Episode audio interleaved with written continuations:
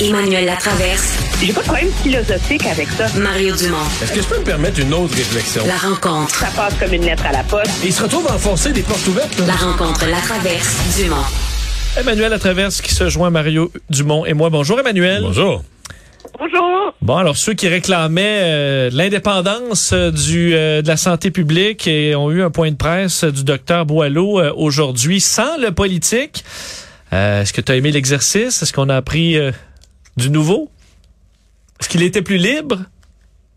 Ben, il y a une chose de claire. Il nous a dit quelque chose de très, très important. Il a dit, je ne suis pas le bon Dieu. Bon, tu vois. Bon. Ah, déjà ça de réglé? ça. Moi, je peux vous dire ce qui m'a euh, euh, frappé, c'est à quel point les questions qui ont été posées au docteur Boileau étaient quasiment euh, philosophiques, tu sais. Alors que tout le monde réclamait des points de presse de lui pour parler de science.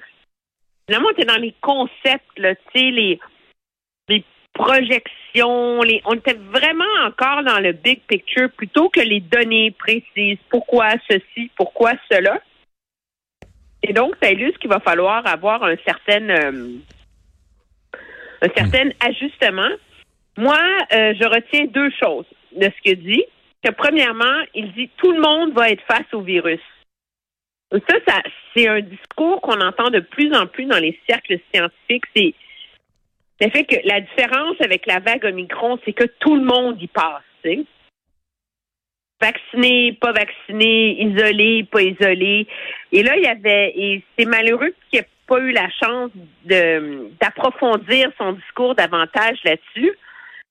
Et l'autre sur le couvre-feu, qu'il faut quand même euh, sauver pour euh, la postérité.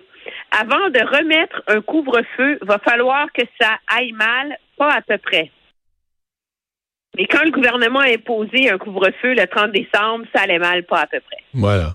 Mais, mais, Indépendance, mais solidarité. ouais. mais, euh, été un point de presse, je pense, intéressant. Ben, je pense qu'il il y a une chose aussi qui a, a dite, qu'on a appris, c'est que il y avait une intention à la santé publique, on en déduit du gouvernement aussi, qu'il y ait quelque chose à toutes les semaines, là, que le déconfinement, là, on a eu la première semaine et la deuxième semaine Oui. ont été annoncées, mais que, bon, là, on a donc le 31 euh, janvier, le 8 février, mais qu'il y aurait le, le 15 février, le 22 février, qu'on aurait à toutes les semaines là, quelque chose qui s'ajoute. Mais euh, c'est probablement intéressant pour les journalistes qui ont pu aller à fond, poser beaucoup de questions, euh, creuser des dossiers avec lui. Est-ce qu'on peut parler d'un échec, par exemple, pour tous ceux qui visaient que ce soit euh, que ce soit euh, l'effondrement du building, là, de, de toute la santé publique puis du gouvernement, puis que là, en étant à part, je veux dire, on avait l'impression que l'opposition pensait que si là, il y avait un- une conférence de presse à part de la santé publique, là, c'était le début de la fin pour euh, tout, pour tout le- le- le- le- l'édifice gouvernemental. Il n'est pas arrivé rien de ça. euh, les journalistes ils ont tendu un piège là, sur le sur la la, la, la, la, la- contribution santé pour les personnes non vaccinées. Il- le piège était gros comme la terre, il l'a vu, il n'a pas embarqué dedans. Donc ça a été assez tranquille et technique. là. Il en sortira pas des nouvelles gigantesques. là. Non, mais dépend si tu vois ça d'un point de vue purement euh, partisan ou d'un point de vue euh, d'érudition? Je pense que d'un point de vue d'érudition, de compréhension, euh, euh, les gens qui s'intéressent à ça ont pu comprendre la logique qui anime les décisions et les recommandations de la santé publique. Je veux dire, quiconque s'imaginait là, qu'il allait débarquer en point de presse, là, puis disait la taxe anti-vaccin, c'est pas bon, le couvre-feu, mauvaise idée. Je veux dire, je sais pas sur quelle planète il habite ce monde-là, Ben là, ouais, tu sais. Donc, c'est, il est, il est issu du sérail d'une institution gouvernementale et il va être solidaire de cette institution-là jusqu'au bout. Mais là, euh, mais on a eu des clarifications sur sa façon de voir la suite des choses. Je pense que c'est intéressant. Et j'ai hâte de voir la suite du débat sur la ventilation dans les écoles. Parce que ça, on s'entend, Mario, là. Mais moi, je pensais qu'il allait avoir une demi-heure là-dessus aujourd'hui, puis il n'y en a pas été tant que ça question, là, un petit peu. Ben non, écoute, là, je suis comme à ma cinquième page de notes une fois que j'ai ventilation entourée, là. Euh, et ça, c'est, c'est, c'est surprenant. Euh, il a dit, là, je le cite, c'est clair que le milieu scolaire est sécuritaire et que les mesures prises sont les bonnes. Nous n'avons pas besoin d'apporter des appareils qui ne sont pas démontrés comme étant efficaces dans les écoles. Et les études qui sont évoquées sont même douteuses et apportent leur lot de problèmes. Alors, quand est-ce que on va slacker la poulie sur le mélodrame des ventilateurs? Non, on peut plus dire qu'il est, euh, tu sais, que c'est Jean-François Roberge, là, qui est comme le Darth Vader de l'air vicié dans les écoles, là. Il l'a dit en point de presse, il était tout seul, il avait toute la chance de et d'écouter, c'est la bonne chose, on fait rien d'autre. Ouais. Mais je pense que ça va continuer pareil. Oui, je pense que oui. Euh, un mot sur Erin O'Toole. Euh, demain, il va converger à Ottawa. C'est ce convoi de camionneurs euh, qui euh, refusent, en fait, qui sont contre l'obligation vaccinale à la frontière. Et là, Erin O'Toole a besoin de gérer tout ça.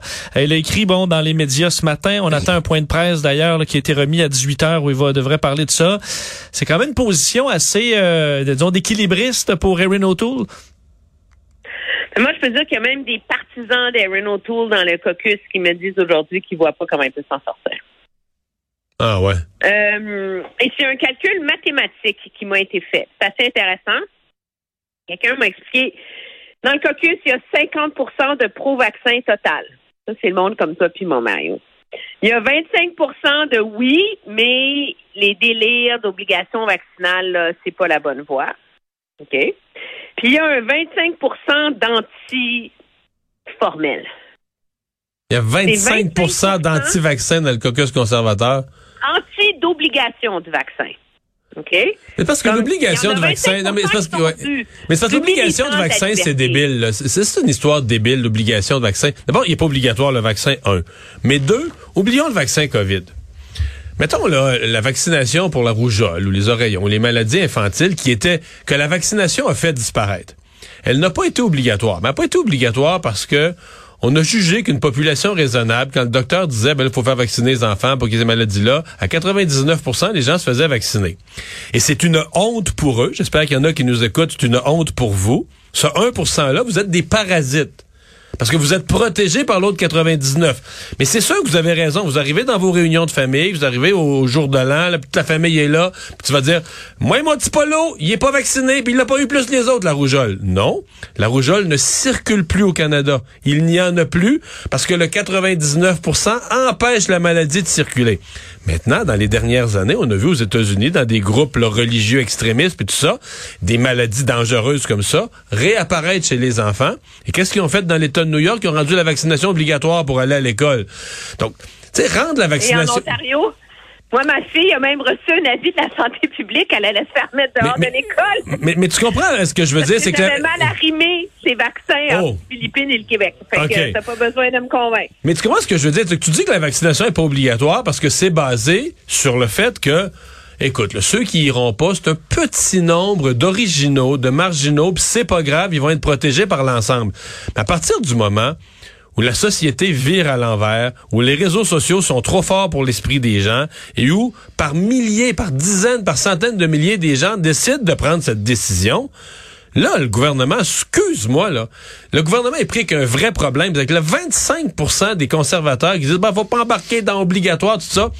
Un, ils nous prennent pour des cons. Deux, ils jouent au nono. Ils font semblant de pas comprendre. C'est des antivax. Ils sont un problème. On veut pas les voir au pouvoir. Puis si c'est ça la droite, me dire, ah, moi j'en suis une personne plus à droite, si c'est ça la droite, là, on a un sérieux problème. Sérieux, sérieux, sérieux problème. Puis qui prétendent pas défendre la liberté, ils mais la liberté, euh, on est libre là, de faire un paquet d'affaires débiles, puis on les fait pas, là, toutes des affaires où on pourrait se blesser, puis on les fait pas.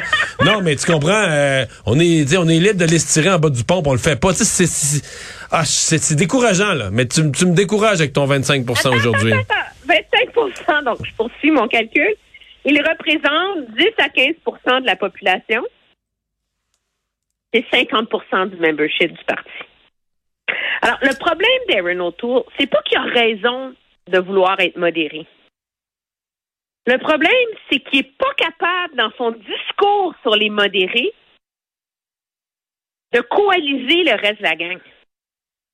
Et ce qu'il y a de très intéressant, je invite tout le monde qui sont intéressés par cette question-là, c'est aller voir la, le- les commentaires de Pierre Poilievre, qui a longtemps été vu comme lui, il est tellement à cheval sa clôture, là. C'est genre, il fait semblant d'être modéré, mais il courtise les radicaux, tu sais. Puis là, c'est lui, là, il est en challenge direct à Aaron O'Toole. Et euh, il avait un discours, c'est le seul discours pro-camionneur intelligible que j'ai entendu de la part d'un politicien depuis longtemps sur la manifestation. Et il est la menace à Aaron O'Toole. Et je pense que là, le supplice de la goutte s'accentue et que c'est. En tout cas, Mais- il y a une, une semaine à passer s'il veut survivre. Souviens-tu qu'après l'élection, je te disais que Justin Trudeau était peut-être au pouvoir pour au moins jusqu'à ma retraite? euh, J'y crois encore. Bye, à demain. Moi, de moins en moins, Ah, OK. pour les mêmes raisons. Ah, OK. Bye.